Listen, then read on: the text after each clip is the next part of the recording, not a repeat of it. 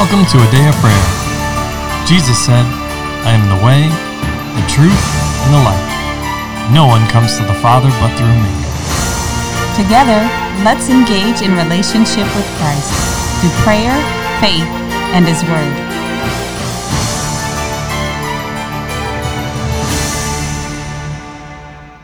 Hello, I'm LaCharles and you're listening to a Day of Prayer's morning Bible study. We're glad you could join us. Before I get into the Word, promise can you open us up in prayer? Yes. Lord, I just thank you for today and just thank you for loving us all equally and not putting someone as a favorite. And just showing us the way on your path and just providing someone to lead us towards you so that we don't go astray. In the name of Jesus, amen. Amen. Well, good morning, everybody. Welcome. We are continuing our study in 1 Corinthians, and today we're beginning chapter 5. So, could I get a volunteer to read f- the first eight verses, please? I will. All right, Kyla. It says, It is actually reported that there is sexual immorality among you, and such sexual immorality as is not even named among the Gentiles, that a man has his father's wife. And you are puffed up and have not rather mourned that he who has done this deed might be taken away from among you. For I indeed, as absent in the body but present in spirit, have already judged as though I was present, I were present, him who has so done this deed. In the name of our Lord Jesus Christ, when you are gathered together along with my spirit with the power of our Lord Jesus Christ, deliver such a one to Satan for the destruction of the flesh, that his spirit may be saved in the day of the Lord Jesus. Your glory is not good. Do you not know it that says a little glorying. what?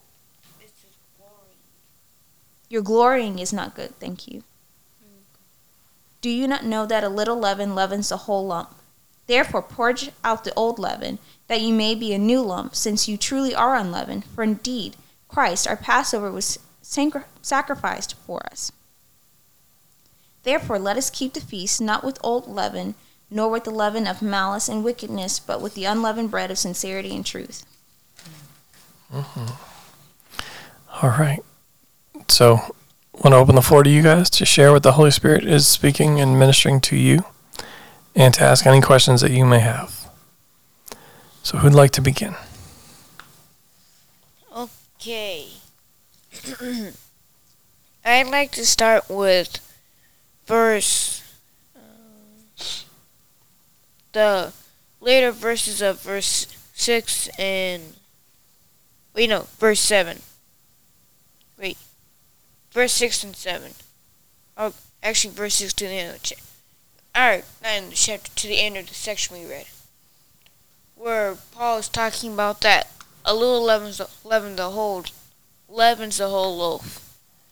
The Lord showing that with that doesn't necessarily it doesn't matter at all what you're doing. What if it's sin, it's sin. He doesn't like yesterday yesterday we were talking about how we get disciplined when we try to go back. So the Lord showing me that it doesn't matter how big it is, we still get the same amount of discipline from the Lord, which means we still get the same amount of love. And also, this Lord is showing that this same principle applies to our life inside the Lord. It doesn't matter what we do, not necessarily when we, the Lord, it doesn't matter how big or small the Lord tells you to do something. He's still, he's still proud. He's still proud of you and still loves you the same and goes, "That's my son, not, uh, that's not my son. Uh, hey, this one's my son." Um, And which one's that, sir? The one that does the big deed. The one. Okay, so he he he views big things that we think are super important when we obey and things that seem insignificant when we obey. He views those the same. Is that what you're saying? And celebrates both of those kind of events equally. His goal is that we obey him. And he knows that if we obey in the little things, then we'll obey in the great things. But it's equally important to him. The one who does the triumphant, calls fire down, or, you know, saves all the prophets, as well as the one who um, hid them in the cave and fed them, right? Yes. He counts those the same. He, he loves us and he wants obedience. And most of the time, as humans, we go, "Oh, this person's so great inside of the Bible," but we fail to see the people that are behind the scenes and helping them. We usually go, "Yeah, yeah, we don't really care about them." But that's not how the Lord wants us to look at it. He wants us to look at this one. They both do the will of the Lord, so they're both great inside the Lord's eyes. Mhm. Mhm. And that we shouldn't. When we see somebody like that, with who does something big, we shouldn't praise them, if you will, and not praise the one who did the little deeds. That we should all, that we should look at them the same way. So we shouldn't play favorites. Is that what you're saying? Yes. And we should value and appreciate each of our brothers and sisters in Christ equally. Like David, when he went to go, um, when his family and the, his town was raided and they took away all the family and all the goods and they left, all the wives and the children. And David went out, and some of the men were too tired from the fight they had just come from, and they had to stay back with the and watch the supplies. And when David went and won that battle, and they came back with the with the gain that was was received, the the booty, if you will, when they came back with the substance, and some of the men, and the Bible says they were wicked men, said, "Wait, only give the ones that stayed back with the items, only give them their wives and their children. They don't get anything extra." And David said, "The one who went." Who stayed with the stuff is the same as the one who went to battle because both portions are both equal. They're both valid and important. And we're not going to use unjust weights in how we measure someone's value or their validity in assisting in the whole goal that God has assigned for us. Because if they had left a pile of stuff there and all, however many hundreds of them went out to fight, then somebody would have taken that spoil. and would have So taken their open the same thing. they would have been constantly going back and forth. But those men had enough strength to stay and guard the supplies so that there was no further loss. And the ones that had more vigor went on to fight and get back the children and the wives so that they were all restored. Just like the body of Christ. We can't say one, port- one portion is important and one portion is not, and we have no need of it. Right? Yes. Go ahead, honey. Uh, that's it for now. Okay. Okay. Who else? You know, it seems almost impossible to believe that what Paul is talking about here is so, that somebody would be arrogant and proud about this type of behavior. Um, I saw, a, a, I believe it was a television show. I don't think it was on the internet, but it was something, and it was a, a gentleman, uh, and it was talking about um, different um, religions and things. And there was uh, uh, a man and his wife who uh, claimed to be Christians and were proud of their uh, evangel- evangelism and how they were uh, going forth with the Word of God. And they had, um, as it were, found a niche into the wife swapping arena and how by embracing that culture, they could go forth and bring Christ into places where he had not been brought before. And they were actually propagating this as a ministry and interviewing people and touting that this was a great thing and how these people's lives were changed by this. And um, yeah, I was blown away by it. I'm just absolutely blown away by it. But we forget how strong the flesh is, especially when we give it power. And so I think what happens a lot of times when these when these types of things happen and why they initially become to be is because they tickle the ears of the people that listen to them because they allow them to be justified in their own sinfulness and their own fleshly desires, whatever they may be. And it doesn't necessarily have to be sexual sin, it could be whatever sin it is. It's being recognized there. And there's a component of this that, um, with the severity of it, uh, may seem like it's being uh, uh, overemphasized with it. But I think the, the, the part that's important to understand is that um, if the if the ecclesia, the actual body of Christ, is aware of a sin of anybody within the body and they're unwilling to do to deal with it, then it's no different than what we talked about in our last devotional about what really is true love. Right? We we have to deal with it. And especially if the person's in a position of authority, they have to be removed from that position. Um, they cannot be allowed to teach. They cannot be held up as a position of authority and they have to repent of their sin and deal with that and they may be restored to a position of authority later because we're all we, we all can sin and we all um, are offered opportunities to repent and return mm-hmm. when we do sin mm-hmm. so it is not meant this this section is not meant to give us um, license to judge others or to mm-hmm. point our fingers at others it's it's a, it is a format for when there is sin there is unrepentant sin that is publicly aware, mm-hmm. especially within the body, mm-hmm. that it must be dealt with. That's what this is. Mm-hmm. Unfortunately, it, it's a pretty, what we would want to attach, a pretty egregious sin in the type that it is. And he compares it to, you know, even the pagans wouldn't do this, but it's irrelevant of what this sin is. It's the methodology of how we deal with any sin. That is known sin and unrepentant sin within the body. Mm-hmm. You know, absolutely. So the Bible tells us that sin, co- I mean, love covers a multitude of sins. Sin does not cover anything. Love covers a multitude of sins or a multitude of faults, depending on your translation. And um, also encourages us when we find our brothers or sisters in sin to reconcile them.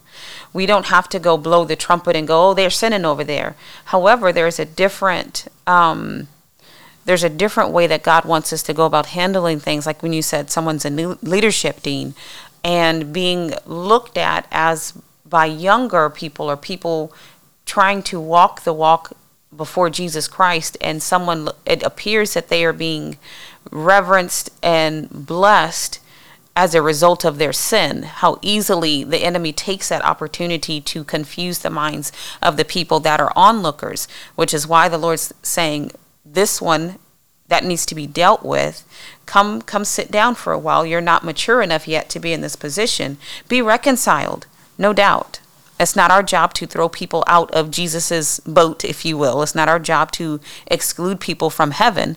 We don't have the authority to do that. It's our job and our business that God gave us is to restore such a one in love.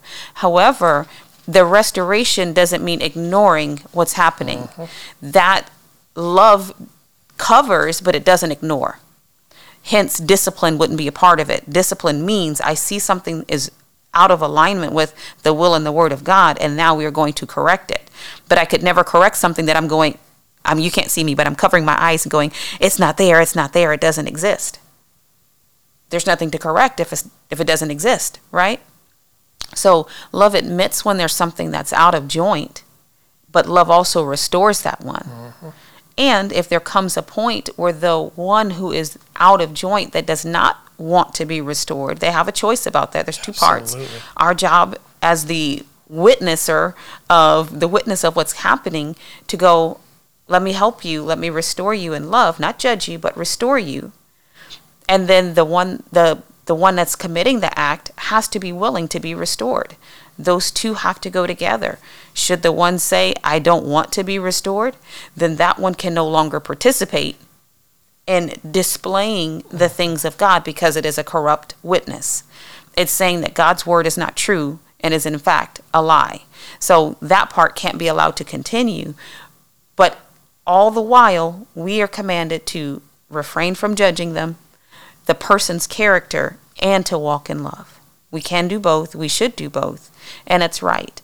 This is also how God asks us to judge as parents our children, especially when they're in our household. Mm-hmm. Eli, Amen. Hophni, and Phinehas, right? Yes. God said to him, Eli, you loved your children more than you loved me, and you did not restrain them.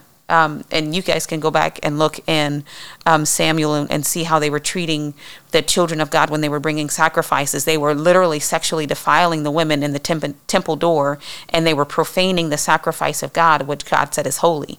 So Eli had an, oppor- an obligation to restrain his children and remove them from service because they weren't mature enough to be there. And if they didn't want to agree with the will and the word of God and do what was necessary to learn how to buffet their flesh, then they should not return to that position because they don't choose to follow the Lord. But Eli still had an obligation of restraining his sons. Does that make sense? Yes. So it's the same concept here. Um, Just Go. let's not forget too that Samuel came to Eli and told him as a babe, the word of the Lord. Yeah, as a babe. as a as a And, you know, little clearly, boy, and, and he knew it was the word of the Lord speaking to him. Mm-hmm. Acknowledged it was the word of the Lord and chose not to. yep, Samuel. just just like okay, whatever. That's right. Samuel was the voice that um, had to deliver the message of the judgment that was coming to Eli because he refused to hold to what was right by God's standard and he feared his sons or he was more concerned about his son's approval or maintaining that relationship than loving or God. even possible was enjoying the fruit of their sin. Could be. We, we don't know what well, if we look at the end and uh, how did Eli pass away? he fell backwards off of a Af- rock After he heard the news that his sons were dead. But and that the ark was captured. But, what was the description? We had a physical description of him. he was a big man. He was a big man. He was heavy. yes, extremely large. Is Mm-hmm. what we would at least say obese. It would be a fair Yeah. assumption.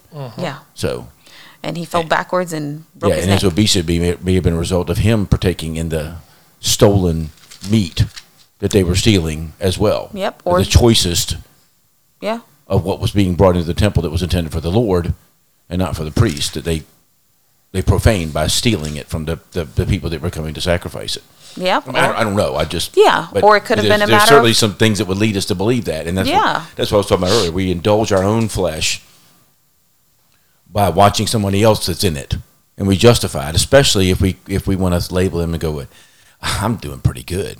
I'm only sinning by stealing money from my boss. I'm not having an affair with his wife." Two. Right? Yes. You Right. know, yeah. The other guy that works there, he's doing that. You know, He's a- stealing money and having an affair. yeah, yeah, I'm pretty Mm-hmm. cool in what I'm doing, and just keep doing it. I mean, it's just you know, so we, we you know, we share these things in, in, in this format so that we can all consider them our own selves, and that we can rightly judge ourselves. Right? Mm-hmm. I mean, that's ideally our obedience.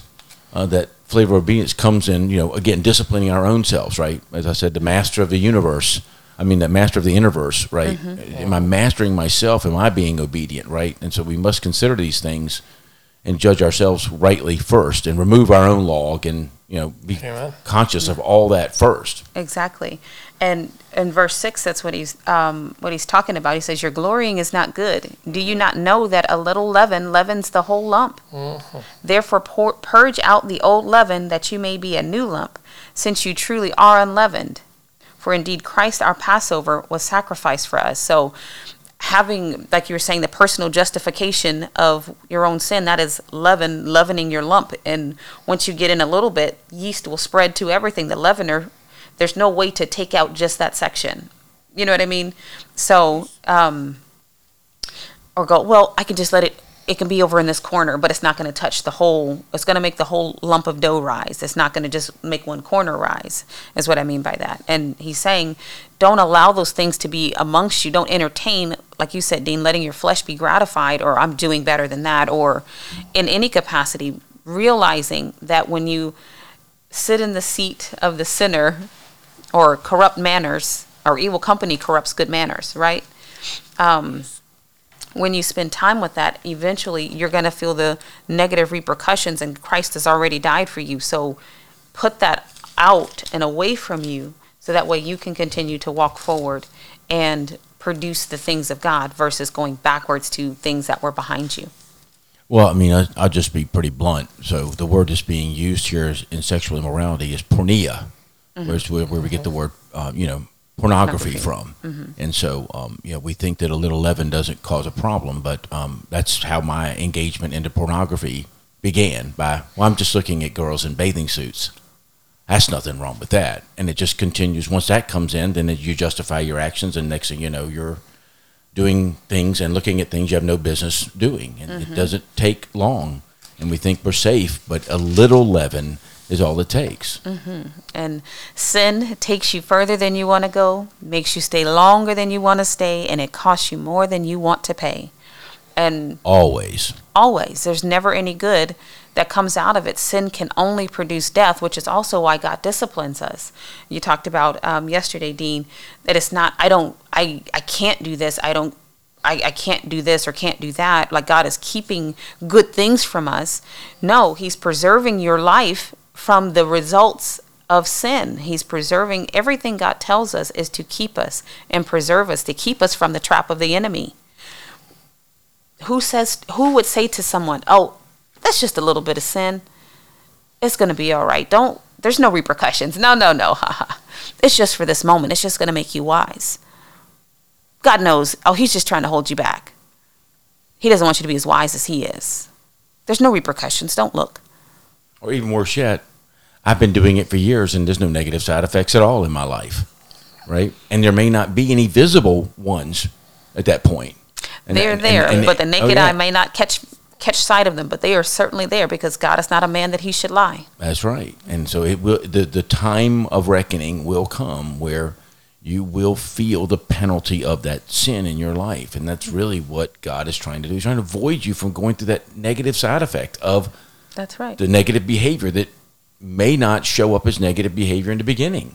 It's not a question of what you can't do, it's a question of what you get to do. You get to enjoy all this fullness and all this pleasure and all this wonderful creation I've given you, mm-hmm. but in the context I've designed it for you to enjoy it because what you can't see is if you don't do it that way, you will experience the consequences of that. Not he. he Not God. God's not, God's not going to get any. It's, He's it ain't hurting him. He's still a good God in his heavenly kingdom with the rainbow around his throne and the elders, and you know, he's still God in all of his glory. Yeah, We're the ones that miss out. We shared a, something I'd heard recently uh, in one of our early devotionals, but you know, it's like, why would a good God send people to hell? He's not sending people to hell. He's rescuing people from hell. That's what he's trying to rescue us from our Mm-hmm. own behavior. That's all he's ever trying to do, and he's paid the ultimate price to make sure that we can do that by sacrificing his son. That's right. And he, but he lets us choose. And so, what a man sows, that he will also reap. Like God is not mocked. Don't make any mistake about this. Whether you see it, whether you think it's right or not, whether you believe it, what a man sows, that he will also reap. God made that very clear. And whether you reap today instant destruction or you reap eternal destruction, does it really matter? An eternity in hell is, I think that's a pretty severe um, punishment, and it's not God doing it, But it's a self-inflicted punishment. but That's it's thing, yeah, self-inflicted. God It's- didn't do it. It's a reward. Is is hell going to be the reward you get, or heaven?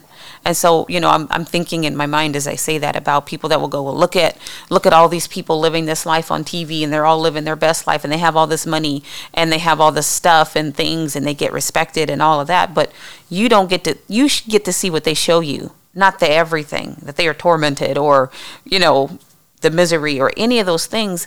But when God tells you that the result of sin is death, you rest assured that the result of sin is death, despite what your eyes see before you. Yeah, and you said the reward. I I think it was Charles Stanley. I heard say it at one time. Um, he says uh, people talk about paying the price for success. So success as a as a Christian, you know, as as a as a uh, as a human of God, right? You know, and what the fullness and all that is. It's not paying the price for success. You pay the price for sin. You reap the rewards of living God's way because there is a reckoning, like you said, it's going to keep you longer, cost you more than you ever imagined. You will mm-hmm. pay the price Yep. sooner or later of your right. decisions. But That's God right. does not inflict them upon you. You mm-hmm. inflict them upon yourself. Absolutely. Absolutely. God is a good God. That has not changed, will not change.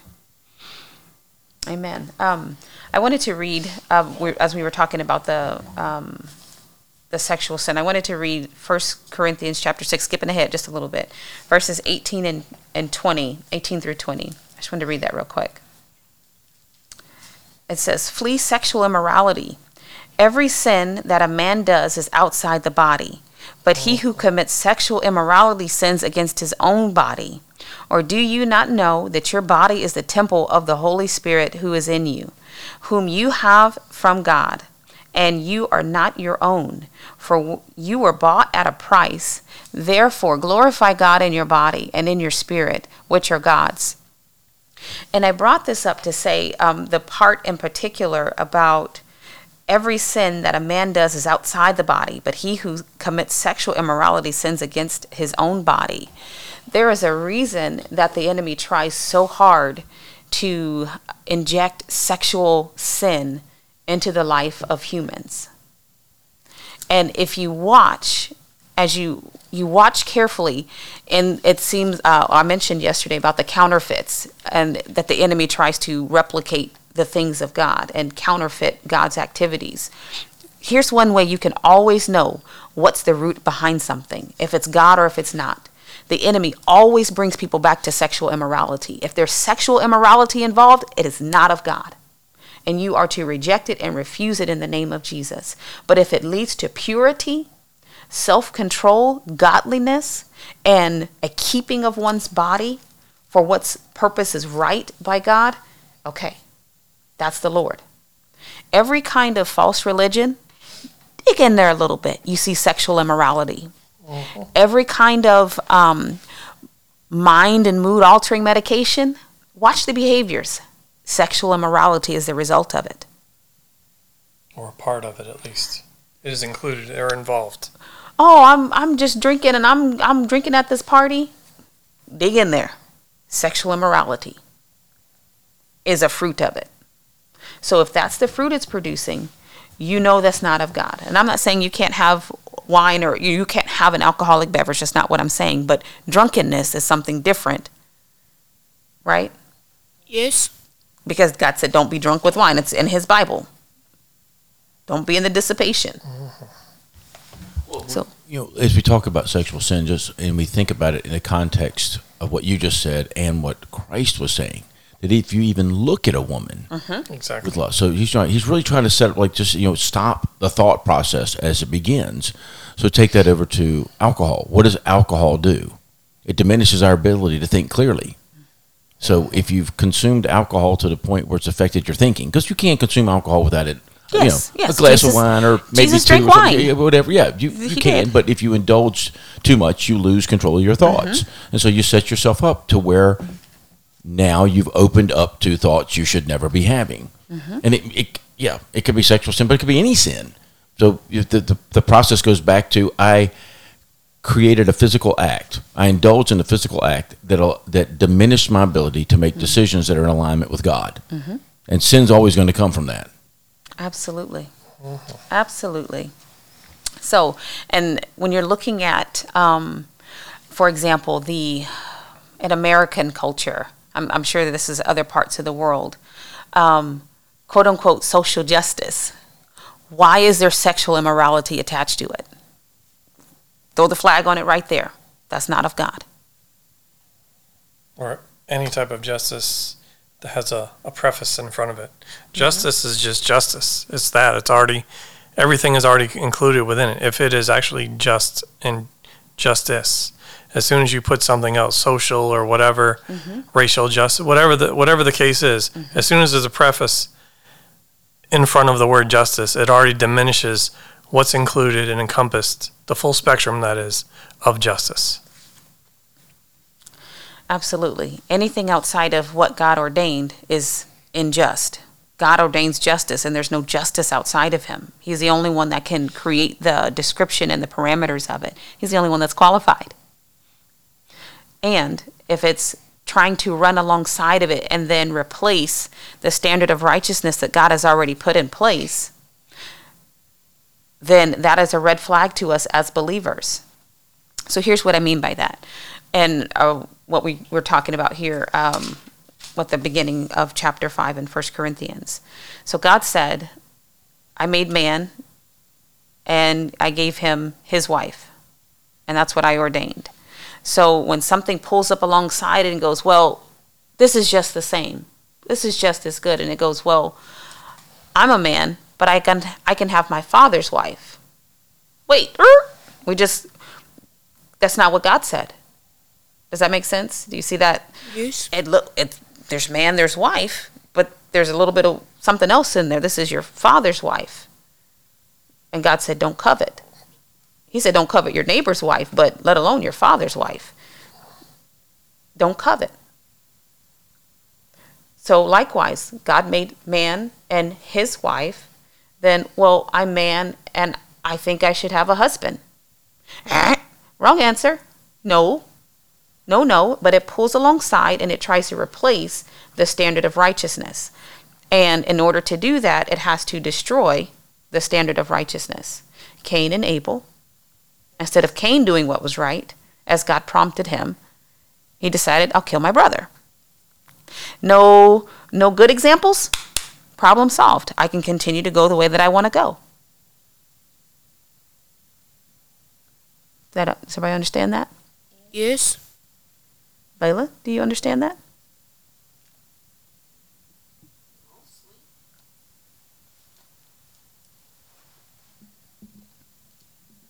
What'd you say, sweetheart? Uh, for the most part. Okay, what's missing for you? Um, when you said pulling up aside, and you were making the correlation between I'm a man too, and I should have my father's wife, and then you said I'm a man too, and then I should have a husband. Mm-hmm. Well, don't you understand? So you you This- specifically are talking about children, and then children taking their parents, whatever, whether it's a boy So- taking his parents' mom. You can go ahead and look at the beginning of chapter 5, verse 1. And he's referencing someone who's amongst their congregation, a man that has now taken his dad's wife, So like Absalom. or like Reuben. Okay. In Genesis, Jacob had multiple wives, right? Yes.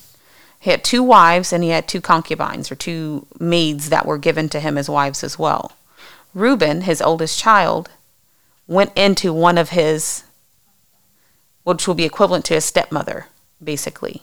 But he went and had sexual relations with his dad's wife, and that's what's being referenced here. So, sexual immorality is a twisting of what God said is the right order and boundary for sexual relationship. So, if there's any twisting to it whatsoever, it falls under the category of sexual immorality, which is what Mr. Dean was talking about. Um, having a lustful thought, which is what Jesus brought, he made clarification to when he was teaching in his natural ministry.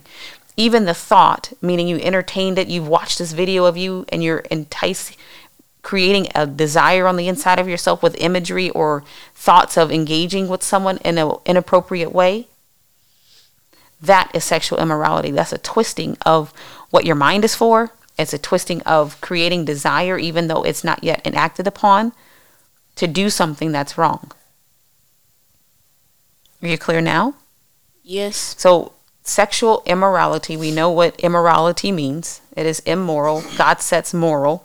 So, M means that it's not moral. And He's telling us what version of immorality it is. It is sexual in nature. So, anything that presents itself and exalts itself against the knowledge of God, which is the standard that God has already set, makes it immoral. Does that make sense? That makes it invalid and it makes it something that we as believers should resist. Do we hate the person? No, absolutely not. We love the people and we desire and seek their reconciliation. However, the sin is still contrary to the will and the word of God. I don't want to sound like a broken record. I just want to make sure. To, to me, you know, how I process this is, uh, although um, I think Paul's pretty upset that the ecclesia has exalted something that's so egregious that even people outside the church would consider it egregious. He's also still always talking about just sin in general, Yes, yes. right? So it doesn't have to be sexual sin; it's just sin in general. Right. And so when we, um, you know, it's, it's a practical way of living our lives. If there's a thought in our head, the first thing we want to do with any thought is does that line up with what the Holy Spirit sharing with me? Does it line up with what is written in God's word that I can pick up and look at and read? You know, is that happening? And then if I have confusion, have I got with a brother or sister to help make sure I've got that right thought moving in that direction? And that all has to be processed through a filter that I have purposely put in my mind, and that is God is showing me something to benefit me. God is not trying to limit me. And if I have that thought process, I'm always going to come to that right place. If it's if it has to do with, um, you know, you talked about a, a- man seeking a husband, uh-huh. right? I don't uh-huh. think you're going to find anywhere in God's word where He says that's okay. And so, you also have to process it from God's not trying to keep me from something. He's, not, he's, he's trying to bring me into something, into a fullness, and mm-hmm. you personally need to determine what is God showing you in that. So mm-hmm. what what is with that thought that's not in alignment with His Word, and now that I've had it, what does He want me to do with it? Does He want me to dismiss it? Is He going to share something with me that's going to bring it to a more fullness, so that I can honor and glorify Him in it? But if I have that process that He's limiting me and taking away from me, I'm always going to come to a wrong conclusion in that. I have to have the right heart condition first, and every thought has to be submitted to Him and carried through. Yes, absolutely. And this is just a format for protecting us again to bring us into the fullness of the life that He designed us to experience. And it's wonderful. It's not limiting, it's not boundaries, it's fullness and it's unending joy and fulfillment in Him. Amen. And thank you, Dean, for saying that. Um, I read those scriptures to you in chapter six about being outside. Some certain sins are outside the body, and others are inside the body. Because, and I referenced the how the enemy likes to steer it and bring it to sexual sin because that is one of the most difficult snares to be freed from, which makes it different. Sexual sin, because it's within the body, brings the person who partakes into it in such a bondage that it is very hard to escape. It's not like the sin of lying or the sin of stealing because it's not against or inside the body. But the sexual sin has a different weight to it, which is why um, the enemy, if you watch what other like counterfeit things try to do, it always leads you to the end result. Let me get you here because I can ensnare you and capture your life for a great amount of time. So that's why I brought that up. And it, it seems like I'm going sexual sin, sexual sin. But that sin has a snare that's not like the snare of other kinds of sin. Yes, it all produces death, but the process of untangling and being delivered from it is a challenge. Now, God is great and He can do anything, but that's not a snare that most people can free themselves from and just go, okay, I'm not going to do that and I'm just going to keep walking on. And it keeps, it puts um, roots out into many pathways in their life and it has an impl- im- impact on many aspects of their life and it's very hard to get over. So, I saw an example of that, and I, I agree with you. And I wasn't, I wasn't saying that you were saying that. I was just trying to make sure that, again, I think so many people look for, they have this filter of God is a mean God, and God's trying to keep something from me. What's wrong if two people consent and want to do this? Who are they harming? And so we have to understand God has designed things in such a way that they work the way that God designed them. And it's if you don't do it that way, it harms you. So Right. the best example I saw of that was um, a pastor was standing in the pulpit. I was there. He was giving a lesson. He said, "I want you to understand what's happening when you have sexual sin." Mm-hmm. So he took a piece of orange construction paper and a piece of blue construction paper, and he put a little bit of Elmer's glue between the two of them, put them together, and then he pulled them apart. And some of the blue was on the orange paper, and some of the orange was on the blue paper. Mm-hmm. When we come together, when a man and woman come together in a sexual act, there is a, a coming together, and the two become one. Mm-hmm. And we were designed to become one with one and one only. right. Yes, there's been times where there's been mul- we see things in the scripture where a man had multiple wives, but God's full design is one. That's and right. so when you engage in a sexual activity with another person, part of you becomes part of the other person, and part of the other person becomes you. So if you have a sexual relationship with somebody that's not your spouse, just say you had it as a teen, and then you come into a place where you're now given a wife or a husband, and now you come to that person, you don't come with all of you. You, you've lost part of you. You are no longer fully yours anymore, fully yourself, the full 100% of self.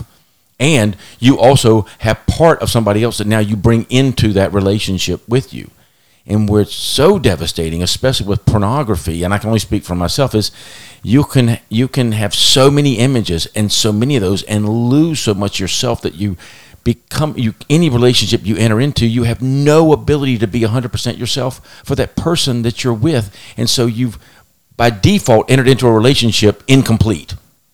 So that's why that sexual sin against the self is so important. Mm-hmm. And it has a way of contaminating. And, you know, if God is trying to keep you from anything, it's the trap of the enemy. Amen. If, if you have one way to look at it, because it, it's clear he puts he puts like bowling bowling alley bumpers up for us to keep us in the way in the path that's right because he's getting us to the the good thing that he has for us and at the same time in getting us to the good thing he's keeping us from the bad thing because the bad thing would set us aside the bad thing would hold us back the bad thing would draw us to death or a premature death all of those things and sometimes just flat out keeping keep us permanently from getting to the destiny the good thing that he has from us. So as he's taking us on the journey he's doing both of these things. Keeping us in the good that means keeping us away from the bad and that's okay. That's a good thing. That's what he should do. God understands. He is a good god but there is a bad devil. So and his he comes for nothing else but to steal, kill, and destroy. And what is it that is his target of stealing, killing, and destroying? It's not the green grass in the field. It's not the trees blowing in the wind. It's not a raccoon in the trash can. It is us, human beings, people, children of the Most High God, human beings that Jesus came and died for. His target, his objection, his objective is to kill and dis- steal and destroy from humans. So it's important that we comprehend that. God is a good God, and he understands there's a bad devil.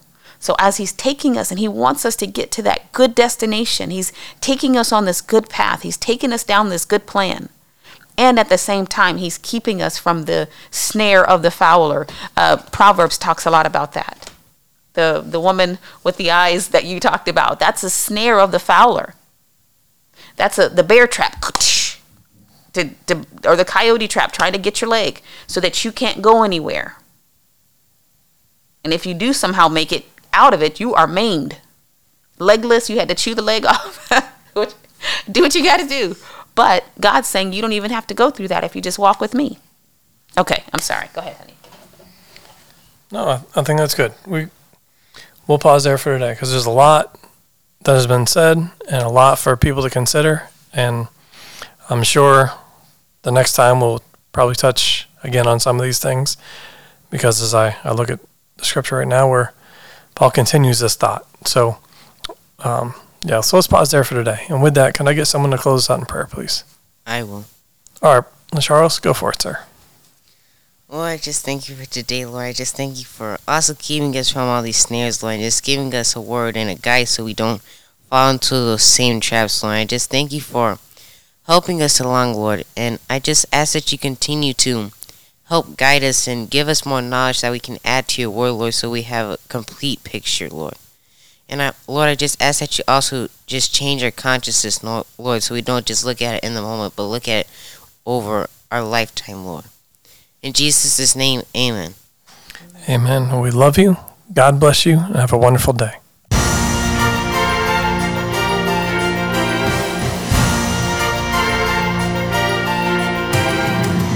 Thank you for listening to A Day of Prayer. We trust the Lord that you are strengthened and encouraged in your relationship with Christ.